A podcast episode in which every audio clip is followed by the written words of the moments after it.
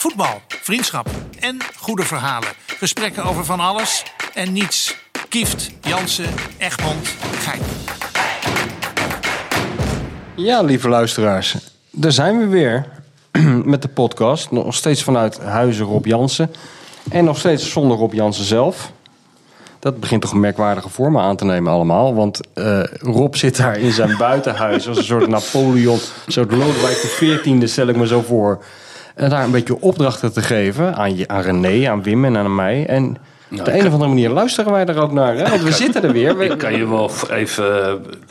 Hij stuurde mij een appje. Ja, Rob. Ze had me eerst al 14 keer gebeld. Ja. Ik had hem 1 keer gesproken. Jij nam niet op. Nee, eerste kan keer, niet tegen hè, als je niet opneemt. De eerste keer, toen zei ik van, nou ja, dan moet ik even kijken, Rob. Want ik moet op vakantie ook nog. En we hebben het nogal druk thuis met opruimen. En toen zei Rob... Nou, goed dat je morgen komt. Stuurde die alleen terug. Goed dat je morgen komt. We beginnen om 3 uur tot 5. Dus je hebt wat ruimte. Nou, daar weet hij helemaal niks van of ik ruimte heb. Maar daar gaat hij vanuit. Dus het heeft iets maffia-achtigs. Je zit eenmaal in de familie. En het is als een soort octopus. Slaat hij al zijn armen om je heen. En je komt er nooit, waar kan je nooit meer vanaf? Nou ja, Rob denkt dat het allemaal om hem draait. Nou ja, kijk... We hebben in principe besloten om met z'n vieren een podcast te doen. Ja. Eigenlijk Rob zijn idee, weet je. En wij hebben ons daar aan gekomen. Dus ja, en dan op een gegeven moment is het zover dat Rob in juni zegt... ik ga in Frankrijk werken. Ja. En wij vragen, joh, wanneer kom je terug? Ja, oktober. Ja. Dus nemen jullie even de honneurs waar. Maar goed, dat gaan we dan maar doen. Want wij gaan binnenkort ook allemaal op vakantie. Dus wat we nu moeten gaan doen van Ome Rob... is een hele lange podcast opnemen. Ja. Die... om te beginnen in tweeën te hakken is. Okay. Zodat die in 2 delen kan worden uitgezonden. En dat die tijdloos is. Zodat we niet worden ingehaald door transfers en andere dingen. Nou, dat is natuurlijk ondoenlijk. Ja, omdat we zitten in de transferperiode. Ja, er gebeurt van alles in het voetbal. Noah Lang gaat naar PSV, Santi Simons gaat weg. Ja, dat is allemaal al gebeurd. En Bessie blijft ook, heb ik gelezen. Toch wel. Denk jij? Nou, dit is al achterhaald. Dit is heel onverstandig wat we nu al doen. Want tegen de tijd dat wordt uitgezonden. Je kan beter vertellen waar je net over begon. Dat jij weer problemen had met je parkeermeter. Of met de parkeerapp. Dat is interessant. Dat parkeren in Amsterdam is sowieso onmogelijk. Sowieso de binnenstad in Amsterdam is niet... omdat een of andere wethouder van D66 in Amsterdam heeft bepaald. Dat, de knip. Ze hebben een knip gezet op de Wieboudstraat. Dat is zo'n beetje de doorgangsweg om in Amsterdam Centrum te komen.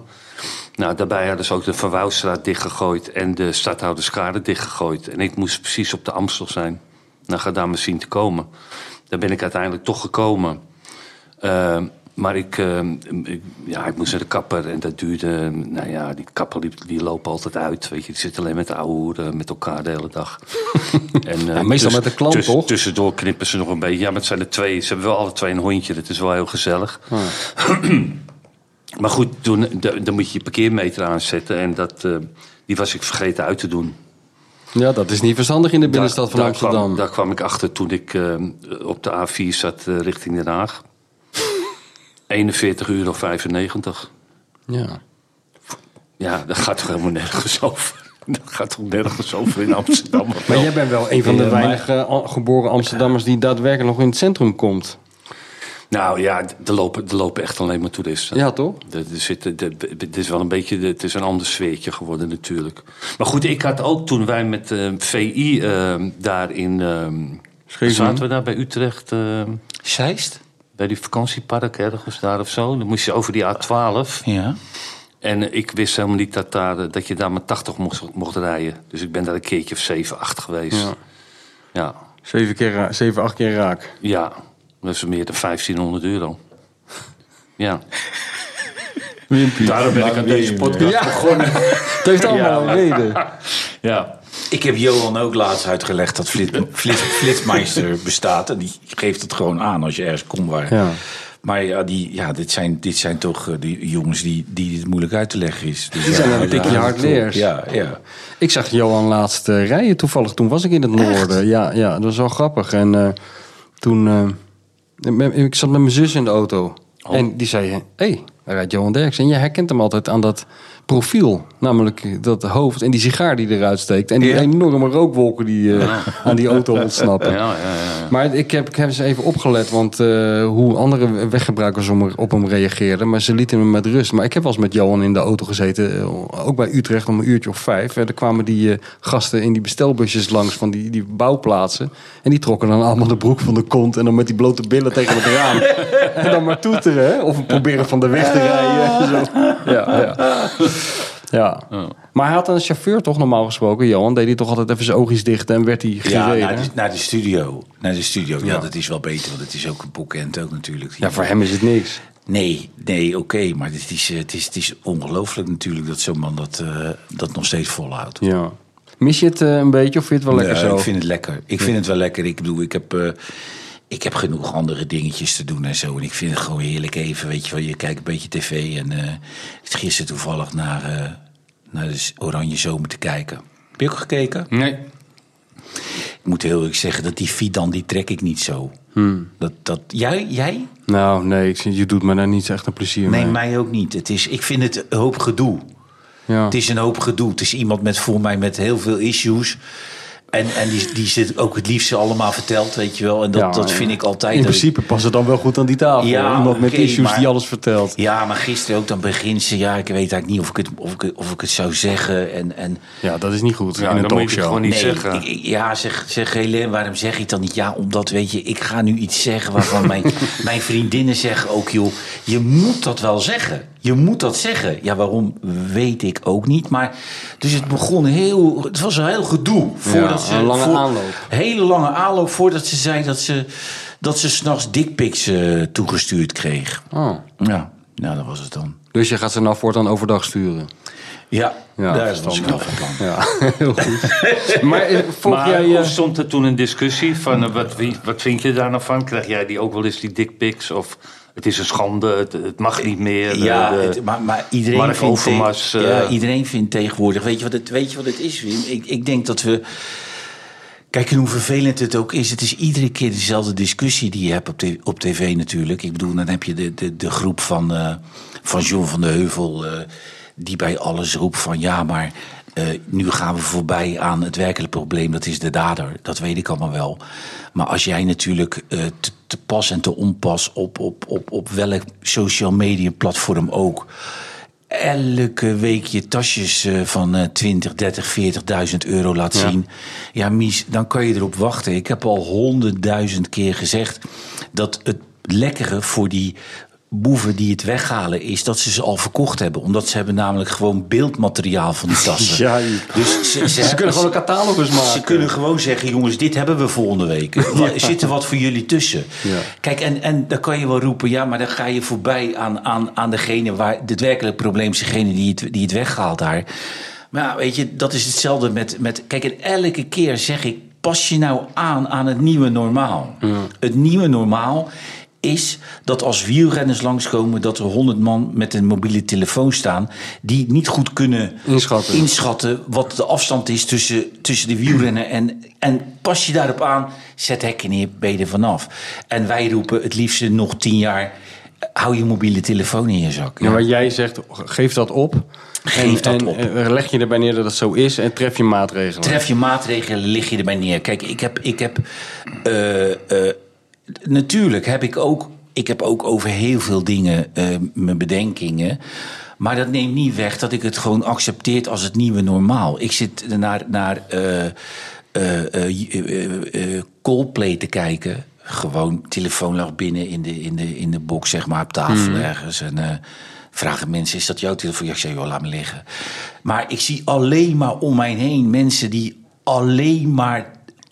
1,5 uur zichzelf zitten te filmen. Ja. En dan kan je wel zeggen, ja, weet je... Dat hoort er nu op dit moment gewoon bij. Ja. Kijk, en dat geldt ook, dat heb ik ook al zo vaak gezegd... bedreigingen op sociale media, dat hoort erbij. Omdat het gewoon te makkelijk is. Het is te makkelijk. Iedereen is te makkelijk te bereiken. En dan is er niks zo makkelijk als ik kom vanavond langs, schiet je een kogel in je kop. Als je maar ben je niet bang dat als je dat accepteert, bijvoorbeeld die bedreigingen, als je daarvan zegt, oké, het is nou eenmaal zo, leg je erbij neer, haal je schouders overhoor. Ja, dan is het effect weg. En dan is de volgende stap van die andere partij dat ze met een brandende fakkel in je tuin staan, zoals Bakkaag. Als je daar dan ook nog weer laconiek op reageert, reizen ze eens een keer je hek eruit. Ben je niet bang dat het steeds erger wordt? Ja, maar kijk, het is natuurlijk ook al vrij bijzonder in een land als Nederland dat Kaag gewoon een voordeur aan de weg heeft, waar je gewoon aan kan bellen. Dat is op zich al bijzonder, want ik denk dat in Italië, Spanje, Frankrijk, Duitsland er geen politicus is met een deur aan de weg. Waarschijnlijk met zo'n roadblock ervoor. Die wonen waarschijnlijk of in appartementen of wonen in goed beveiligde woningen. En dan kan je wel zeggen, maar kijk, ik ga er altijd van uit dat de dingen die ontstaan, zoals het bedreigen op sociale media, dat gaat niet meer weg. Dat blijft. Omdat dat is nu voor degene die dat doen, is dat een vorm van normaal geworden. Maar je zou bijvoorbeeld ook kunnen zeggen van dat bedreigen gebeurt omdat het heel makkelijk is om dat anoniem te doen. Jazeker. Maar als je bijvoorbeeld mensen zou dwingen om zichzelf te registreren met naam en adres, dan zal de helft van die bedreigingen afnemen. Maar daarvan zegt toch Twitter, dat gaat nooit gebeuren. Nee, dat is waar, Dus dan ben je er toch ook uit als Elon Musk die daarvoor het zeggen heeft, zegt, ja, maar dat gaat bij ons nooit gebeuren. Want ik vind dat mensen anoniem alles eruit mogen gooien waar ze zin in hebben. Want dat lucht ze misschien op, weet ik veel, ze zijn het kwijt. Ja. Maar ik ben echt gewoon iemand die zegt, joh, weet je wat daar gebeurt? Dat is gewoon niet mijn ding. Ja. Ik trek me daar totaal geen ene reet van aan. Dat is helemaal niks. Ben jij wel eens bedreigd, Wim? Online? Maar ik kijk nooit op Twitter of zo. Lekker rustig, hè? In het begin deed ik dat wel eens. Zeg maar, toen wij dat boek... Dan ben je benieuwd naar de reacties, Maar goed, weet je, dan staan er vaak dingen op, weet je, van... uitgescholden wordt of vooral als er nog wat uit... Dan kan je beter gewoon niet meer kijken. Nee. Dat moet je gewoon maar even niet doen. Ik vind het wel... nee, dat is wel zo. Nee, maar Wim, weet je, ik bedoel... Als ik af en toe op Twitter kijk, dan kijk ik op mijn nieuwste telefoon, want ik weet nog geen eens hoe het werkt. Ik moet me aansluiten volgens mij, en dat heb ik nog nooit gedaan. Maar als ik dan kijk naar dingen die ze over jou zeggen, halen ze altijd jouw drugsgebruik erbij. Ja. En als ze dingen over mij zeggen, halen ze altijd mijn manisch depressiviteit erbij. En dan gaan ze ook roepen, hij heeft zeker zijn medicijnen niet genomen. Dat soort dingen. Ja, en weet je wie zijn schuld dat is? Ja. Van mij. Van Egmond. Nee, maar weet je, dat is altijd... En dan denk ik, het is altijd hetzelfde. Ja, het is altijd hetzelfde. Er is zelden iets waar je van denkt, van waar je nog zelf... Origineel. Ja, dat je denkt, dit is goed gevonden of weet je, leuk of zo. Ja. Nee, het is altijd makkelijk. En tegenwoordig, als het over Overmars gaat, halen ze zijn gedrag erbij. Ja. Wat die bij Ajax tentoonspreiden. Maar ik las laatst van Kees Luiks, die... aanstormend talent. Analist is, laat ik het zo zeggen. En die gaat vaak in discussie met... Dat zei die in het programma met die Kenneth Perez. Met de anonieme bedreigers. Ja. Nou ja, of gewoon als ze kritiek leveren... Dan gaat hij toch in discussie om... Volgens mij kan je dat beter niet doen. Ja, kun jij het nou rotten of wat vinden? Maar nee, serieus. Dat is toch... Nee, maar überhaupt vind ik het leuk om te praten met jou... te praten met Rob. Maar ik heb überhaupt niet, als ik ergens ben of ik zit ergens te eten... en er zegt iemand iets tegen mij wat mij niet welgevallig is... om überhaupt tegen die man te zeggen dat hij daar ongelijk in heeft. Wat kan mij dat nou voor ontstralen? Ik zie me verder geen ene reet. Ik bedoel...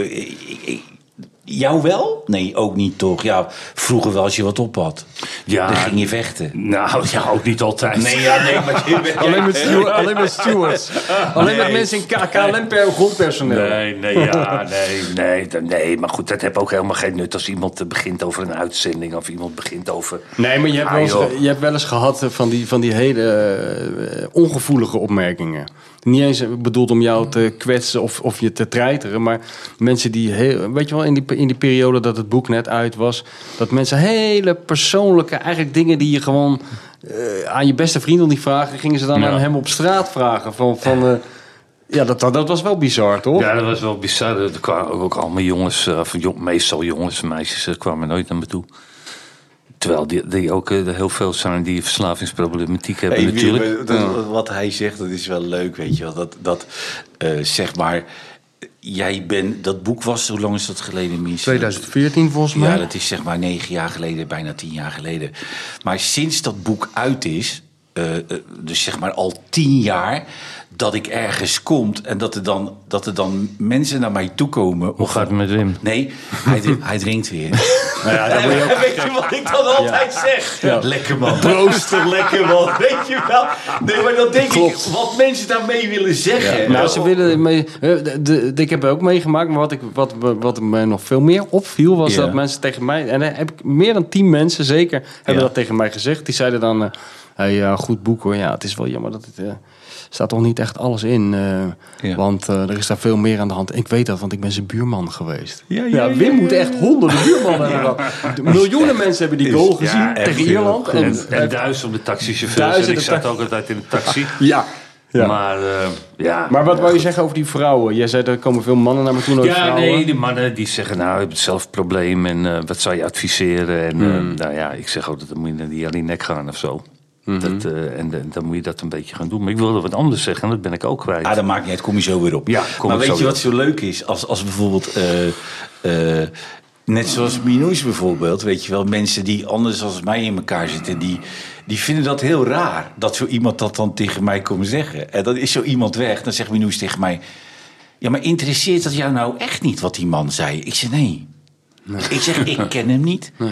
Ik kom hem ook nooit meer tegen. Nooit meer, in mijn hele leven niet meer. Ik zeg, nee, dat gaat echt bij mij van alles links en rechts eruit. Ik zeg, dat zeg maar is dat totaal niet. Denk je, een karaktertrek die je sowieso... Nee, 100%. Of is dat ook door het voetbal ingegeven? Dat je al op jonge leeftijd wordt beoordeeld, veroordeeld soms... en dat je je aanleert dat je een beetje dikke huid... creëert of... Bij ons viel dat allemaal wel mee, Mies. Kijk, ik bedoel, met wie hadden wij te maken? Nou, moet Johan Derks elke woensdagmiddag. Nee, maar ik had... Als het van je uitkwam. Ik heb te maken gehad met Jan-Joos van Gangelen, zijn vader. Ja. Ik heb te maken met Dickie van der Polder. Toen ik bij Sparta speelde. Rob Venten. En toen ik bij PSV speelde, had ik te maken met Jaap de Groot en Lex Müller en verder. Vroeger was dat natuurlijk niet. Hè. Nu heb je natuurlijk zoveel. Je hebt Voetbalzone, Voetbalprimeur, FC Update. Maar vroeger had je in principe AD, de Telegraaf, de rest. Ja. En VI. Ja, en VI. Ja. Maar ik kan mij niet voorstellen dat... Ze zullen er vast geweest zijn. Maar dat ik vroeger ooit na een wedstrijd... met iemand van het Parool of de Volkskrant gesproken heb... daar kan ik me niks bij voorstellen. Die waren er ook denk ik niet. Nee. Toen de tijd. Of wel, Wim? Nee hoor. Nou, dat was Lex Müller. Ja, denk je bij wel? Bij Ajax het Parool natuurlijk wel. Ja, het Parool, Rob Fleur. Ja. Dick van Gangelen. Ja. Dick van Gangelen, die... heb ik ooit. Dick de Savaarde volgens mij. Ja, had ik mee te maken dat toen die werkte bij het AD of Rotterdams Dagblad. Die is daar een hele aardige man was. Ja, daar heb ik eerste interview mee gemaakt. Ja, was voor het Parool voor Ajax. Ja. Weet je, zou ik debuteren en dat leek Dick wel een leuk verhaaltje. Maar ja. Toen hebben ze jou nog misbruikt als van die mooie foto om het Parool aan de lezers te brengen. Dat werd opgehouden. Nee, daar kreeg ik geld voor. Oh. En dat was met Frank Rijkaard. En toen zou het Parool, die dachten toen dat ze die ook wel een sportkrant uit zouden kunnen brengen. En toen speelden wij net in het eerste elftal. Maar ja, ik wist helemaal niks van geld. En mijn moeder deed het altijd. Maar die, eerlijk gezegd, weet hij ook niet zoveel van geld. Nou, die is wel heel zuinig. Die let goed op de centjes. En toen heb ik van een vriendje van mij, zijn vader, die was Mark Koopman. Dus ik dacht, nou, die moet er verstand van hebben. Ja, tuurlijk. En die heeft de contractonderhandelingen gedaan. Waar? Ja, ik kreeg geloof 20.000 gulden voor. Maar grachten foto's gemaakt. Maar toen had je Cor Coster nog niet, die dat soort dingen deed? Dat kwam later. Nee, Cor Coster, daar kwam ik bij door Johan Cruijff. Oh ja, dat is waar, dat heb je verteld, ja. Johan Cruijff zei, heb je een zaakwaarnemer? Ik zei, nee, hij zegt, nou, dan moet je mijn schoonvader nemen. Ja. Dat is echt een goeie. Ja, dat was ook een lekker advies, hè? Wel gelachen, zeg je altijd, maar... Joh, ik heb wereldverhalen met die man meegemaakt. Echt waar. En die... alleen, weet je, het enige probleem van Cor Coster was... is dat die dronk heel veel. Mm-hmm. Dat ben ik later ook gaan doen, maar toen dronk ik nog niet zoveel. Want dat was gewoon voetballen, weet je. Als je nou heb je 4 whiskies op of weet ik veel wat op en dan ben je dronken. En daarna word je nog draaierig ook.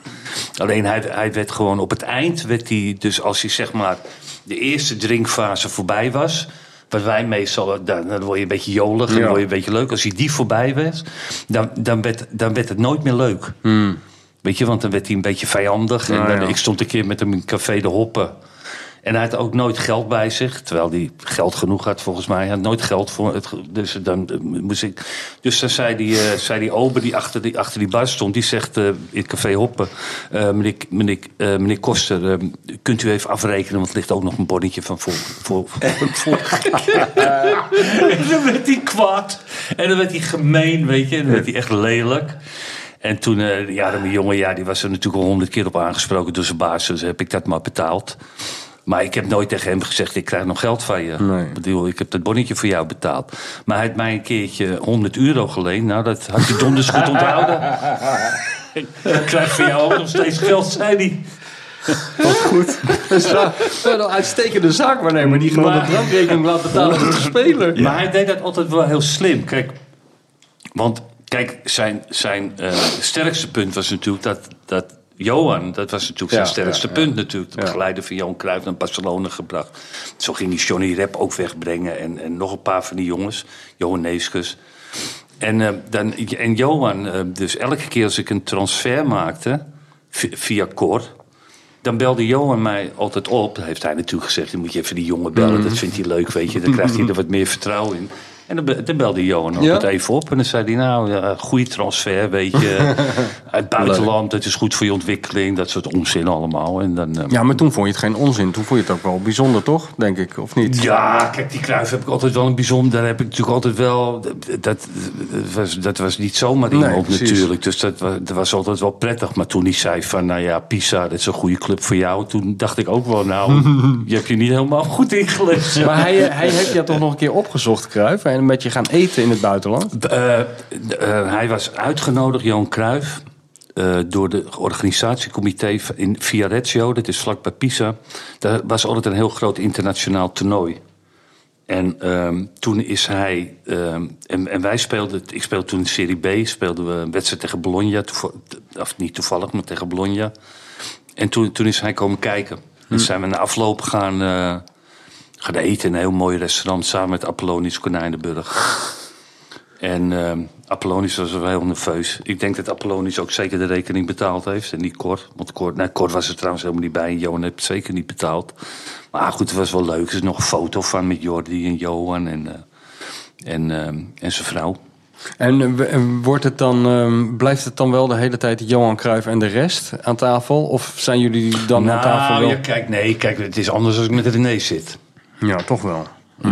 We zijn wel voetballers, weet je, maar Johan, dat is niet één van die jongens of zo. Dat wordt het ook nooit dan. Nee, maar dat komt ook omdat je dan net even te veel ontzag hebt voor zo iemand. Ja. En dat wordt ook niet... kijk, als je met René zou zitten... dan zou de ene fles witte wijn naar de andere. En Johan zat een beetje onder de plak bij Danny natuurlijk. Oh, ja, dus die, net als Cor Coster bij Dien. Maar dat lukte nooit. Dus hij was altijd wel prima. Ja. Jij bent wel eens in zijn huis geweest, hè? Ja, met Frits Barend. En Marco van Basten. En Ronald Koeman, die woonde ernaast. En dan ging Frits het hele huis door. En ik heb dit bureau, hier zit hij altijd. Ja, dat moest ik wel. Maar Cruijff zelf was niet aanwezig. Nee, die zat in de kamer. Dus Frits, die ging een tour door het huis. Die ging een tour door het huis geven. Nou, hier slaapt hij. Kijk, hier slaapt hij. Ja. Ja, je moet inhouden om niet in dat bed te gaan liggen in de kamer. En... Ik weet nog wel dat... Maar dat geldt voor alles, Wim, weet je wel. Dat als je heel lang over iets praat... dan verzandt het op het eind in slap gelul. Ja. Maar dat geldt ook voor als je het over voetbal hebt. Dus ook met hem. Dus helemaal op het eind van de avond... gingen we de discussie aan... waarom zou je libero niet in de goal zetten tegen meerdere clubs? Waarom zou je überhaupt met een keeper spelen? Dus en weet je, dan denk ik... het is nu misschien tijd om ergens anders naartoe te gaan, weet je wel. Want anders... maar heel heilig dit, weet je. Ja. Hij schijnt het toch wel... Ik weet niet of het is een broodje aanverhaal. Hij schijnt het toch een keer serieus overwogen te hebben... Hè? Om zonder keeper een keer te spelen. Dat geloof ik zomaar. Hij heeft dat serieus met mensen besproken. Maar dat zat hem echt hoog. Want hij zei, als je dus zeg maar... Als je, nou, wat schiet een club als Cadiz? Schieten die 2 keer op doel, schieten die 1 keer op doel? Mm. Nou ja, waarom zou je dan überhaupt een keeper in doel zetten? Nou ja, hij speelde ook met Koeman en Guardiola gewoon als centraal verdedigingsduo. Ja. Maar die Cor Coster, die heeft ook nog geprobeerd toen ik terugging naar Nederland. Heeft hij geprobeerd het huis van Johan aan mij te sluiten in Vinkerveen? Vinkerveense Plassie. Ja. Dat was toch schitterend geweest, man.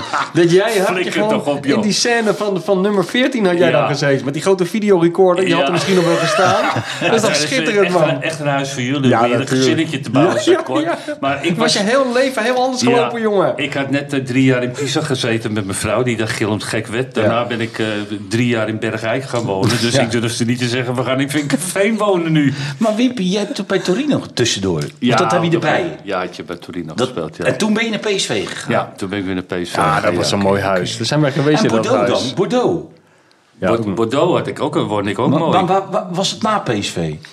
Ja, ik ben 3 jaar PSV, toen een jaar Bordeaux en toen weer 3 jaar PSV. Oké, op zo'n manier, dat wist ik helemaal niet. Ja, hij zat even in Eindhoven en toen dacht ik, ik ga toch een jaartje tussen die wijnranken in Bordeaux zitten. Kijken hoe me dat bevalt. Nou, daar woonden we heel mooi, maar we woonden veel te stil. Ja. We hadden echt een mooi huis. En het was tussen al die grote chateaus, daarin, tussen die wijnvelden. Ja. Maar ja, weet je wat het is? Ik zou altijd adviseren, als jij naar het buitenland gaat, dan moet je in de stad gaan wonen. Want dan krijg je het meest contact met de mensen, maar ook voor je vrouw natuurlijk. Ja. Kijk, wij zaten op een gegeven ogenblik daar in dat Bordeaux zaten we. En we kregen ons geld niet en ik raakte ook geen bal daar. En dan, weet je, en we woonden daar best wel groot. En het was 's avonds best wel heel stil. Ja. En wij waren alle twee wel een beetje bangig aangelegd of zo. En dan deden we gewoon die rolluiken deden we om 6:30 deden we dicht. En dan begonnen we die rode wijn... begonnen we een beetje die rode wijn op te zuipen. Met die rolluiken dicht. Ja. En de volgende dag was het weer lekker weer. Nou, dan ging ik even naar die training toe. Nou, dat was allemaal niks, joh. Wat een kutclub was dat, zegt dat Bordeaux. Ja, je hebt er echt hele slechte herinneringen aan. Bijna niks goeds daar, hè? Nee, maar kijk, dat is... op zich was dat een hele mooie club. Mm-hmm. En we waren goede spelers. Die Batiston speelde, die Ducari speelde, die Litsa Rassou, weet ik veel, Patrick Vervoort. Alleen na 2 maanden werd de voorzitter gearresteerd en de technisch manager. Want die hadden gesjoemeld met subsidiegelden. Ja, die kreeg geen geld meer. Je gaat er wel snel af. Lekker voor naar Bordeaux gekomen, maar niet voor die wijn. Dus toen werd het allemaal een beetje zielig. En op een gegeven moment moesten we ook ons eigen... Dat is gewoon, in de topvoetbal is het gewoon normaal... dat daar je kleding wordt gewassen. Ja. En dat er elke ochtend een pakketje met spulletjes klaar liggen. Ja, nu kwam ik in één keer bij Sylvia met... ik zei, ja, je moet wel even mijn spullen wassen.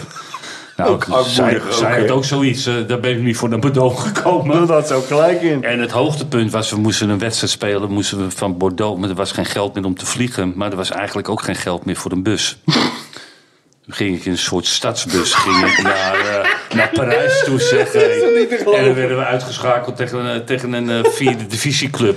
En dan moest ik nog 8 uur terug. In die stadsbus, met strippenkaart. Dat is vreselijk, zeg. Ja, kan je toch niet meer voorstellen nu, hè? Zijn ze toen gedegradeerd? Nee. Kijk, ze zijn... Dat was al een ploeg nog slechter. Nee, ze zijn niet gedegradeerd. Zijn ze teruggezet? Nee. Die club die werd tijdens het seizoen nog failliet verklaard. Maar meteen overgenomen. En het werd overgenomen door Alain Avelou. Die man met die brillen. En ze zeiden tegen mij, nou ja, dan moet je een nieuw contract tekenen voor een minimaal bedrag. Ik zeg, nou ja, dat ga ik niet doen. Dus toen kon ik contractvrij naar... Ja, PSV. En toen ben je in Bergijk gaan wonen? Nee, dit was de tweede periode. Dus het was de tweede periode. Ging ik weer na Bordeaux ging voor de tweede periode naar PSV. En toen ben ik in Amsterdam gaan wonen. Ja. Alleen wat toen een beetje tegen zat, toen ik in Amsterdam ging wonen, werd net die A2. Dat was altijd een stoplichtenweg, toch?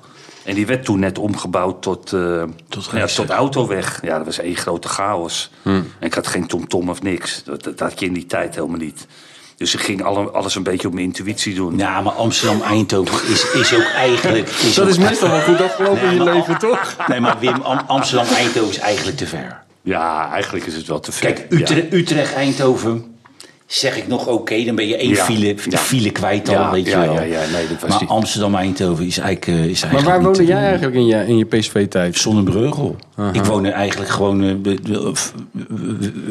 wereldwijd of hemelsbreed 2500 meter van het stadion. Ja. Ik vond het ook wel lekker hoor. Als je 10 uur op trainingsveld moest zijn en je 15:15 thuis weg kon rijden. Vind ik wel prettig. Ja, maar, maar jij had altijd... zou je die angst niet gehad hebben. Ik bedoel angst. Maar elke keer denk je, als ik maar weer in die file kom. Ja, dat is wel irritant. Weet je, als je elke keer aankomt, iedereen is al aan het trainen. Nee, maar dat is ook hartstikke lullig. En dat gebeurde ook wel een paar keer. Want toen dacht ik, volgens mij kan je via Bokstel, kan je zo binnendoor. Ja. Weet je, want soms zo file, weet je. En dan kwam ik weer op een of andere landweg terecht bij 8. Ja. Bij 8 of zo. Daar een beetje bij die McDonald's, waar nu die McDonald's staat. Er staat een heel groot standbeeld van Michael Jackson. Als hij er nog staat trouwens. Ja. Huh? Nee, dat weet ik niet. Nee, dus dat was inderdaad eigenlijk te ver. En, weet je, en toen in mijn laatste jaren, ik raakte ook geen bal meer. En Atemos was trainer. En ik woonde dus in Amsterdam. En dan moesten we tegen PSV, tegen Ajax spelen.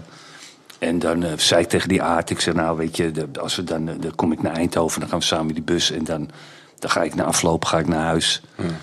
Ja, en dan zei hij van, geen denken aan iedereen zichzelfde, weet je. En toen dacht ik, ik krijg de kleur, dus ik stopte er helemaal mee met voetbal. Maar was dat het druk? Ja. Moest ik weer terug naar Eindhoven en dan moest ik weer terug naar Amsterdam. Idioterie allemaal, joh. Maar het is wel... Moeten jullie antwoord op geven? Is dat nou in alle landen zo of is dat nou in Nederland extreem? Dat is toch in Italië en zo niet... Ik had gewoon onder Bobby Robson kon dat gewoon. En onder Hans Westerhof had ik later, dat kon dat gewoon. Alleen die Aad ging een beetje moeilijk doen, Ik vond het ook zo'n wereldverhaal dat jij laatst... zat ik in de auto nog over na te denken toen ik naar Dordrecht rijd. Dat hij zei, toen was ik een paar maanden gestopt... en toen belde Adrie van Tichelen of ik nog bij Dordrecht had komen spelen. Had dat nou gedaan, man?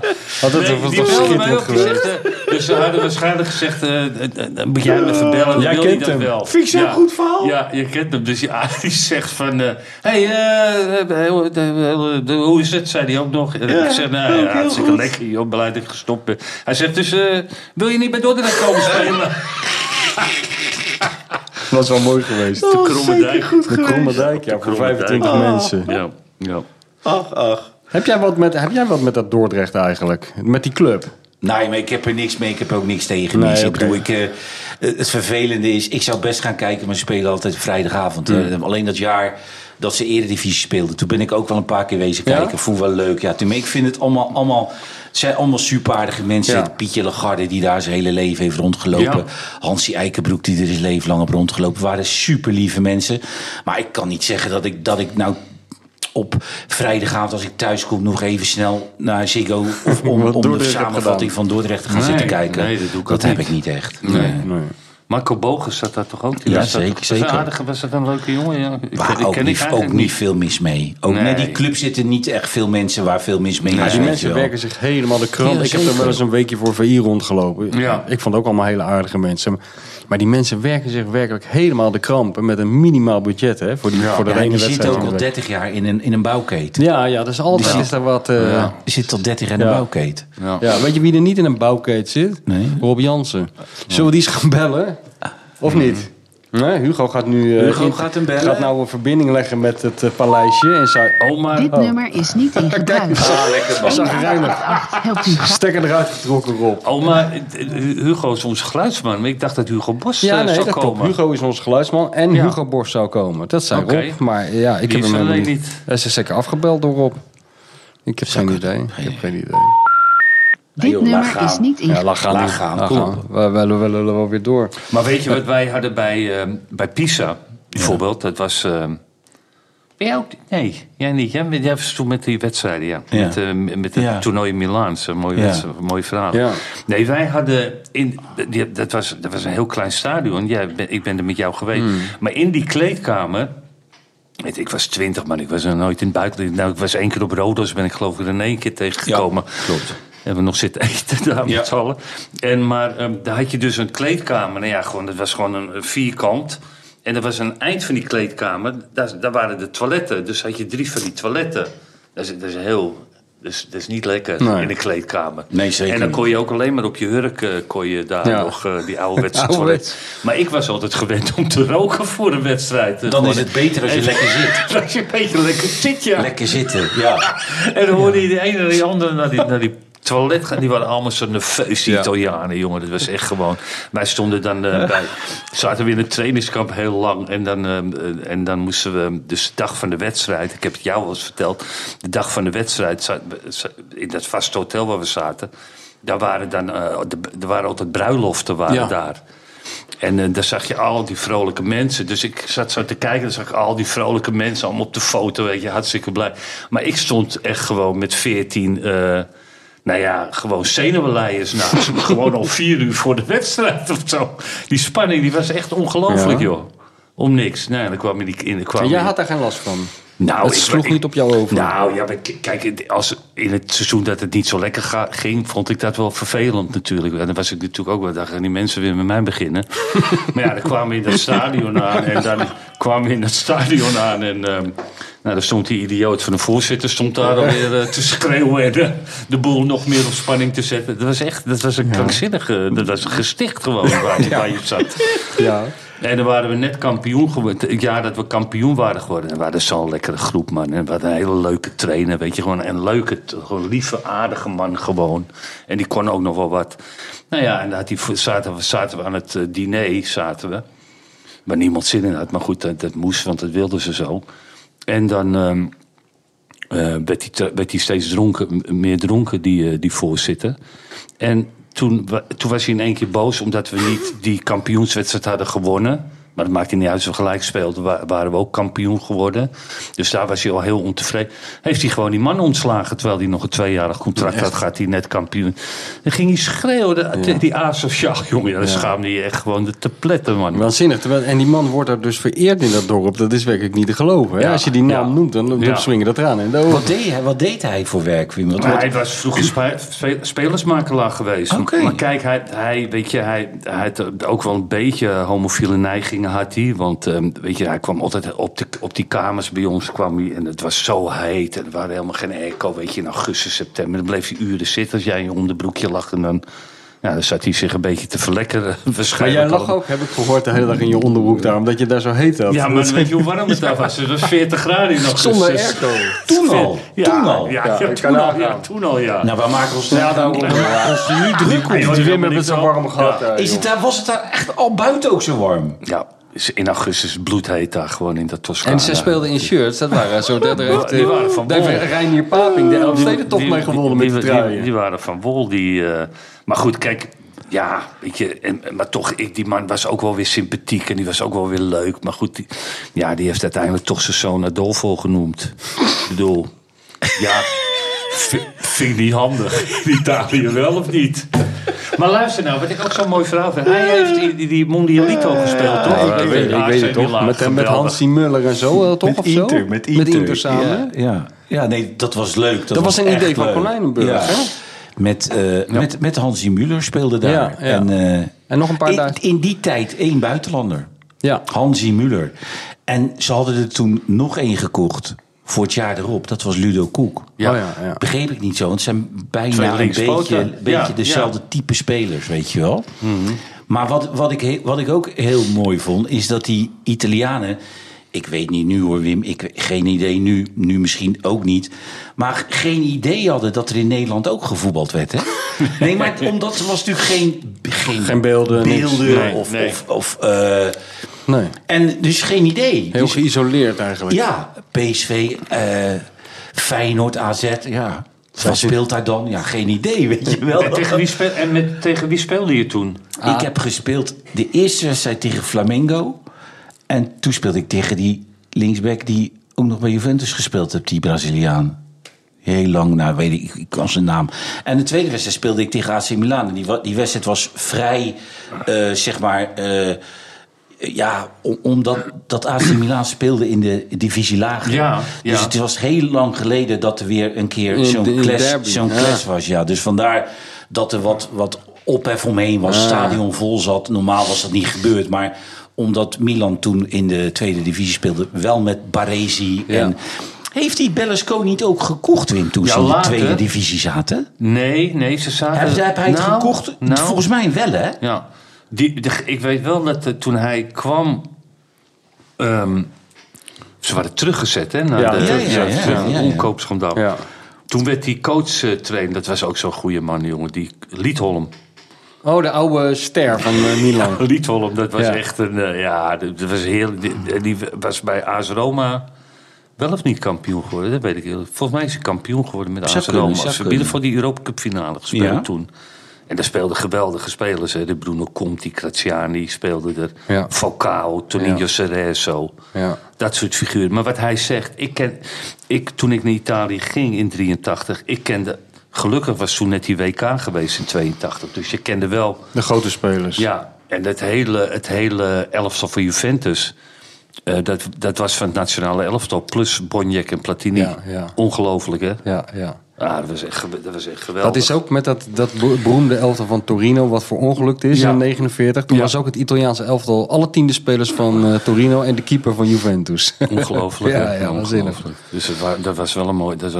En toen is die Berlusconi allemaal spelers gaan halen. Ik was natuurlijk nog... Een paar jaar geleden was ik nog een keer...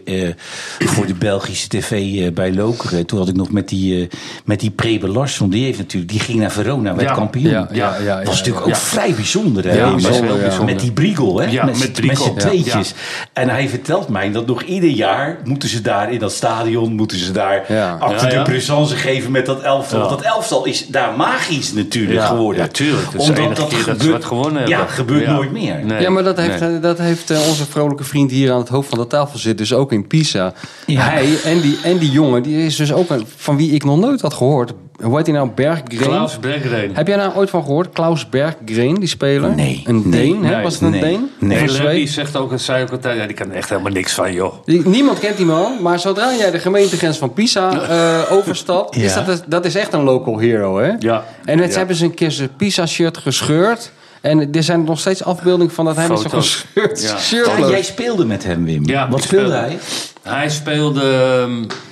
hij was eigenlijk... aanvallen middenvelder. Ja. Hij kon vooral heel veel lopen. Hij kon heel veel lopen. En wat hij wel had... was geen briljante voetballer... maar hij maakte er toch in die Serie A... wel elk jaar 6 of 7. En dat is in die tijd was dat echt heel veel. Ja. Ja. Ja.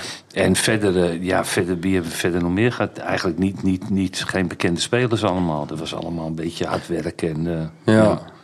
We gaan er straks over verder praten in deel 2. Dan gaan we weer proberen Rob Jansen te bellen. Als hij dan weer niet opneemt, dan moeten we er toch maatregelen gaan nemen. Ja, gaan we gaan nu even pauze nemen. Ja, een drankje drinken. Ja.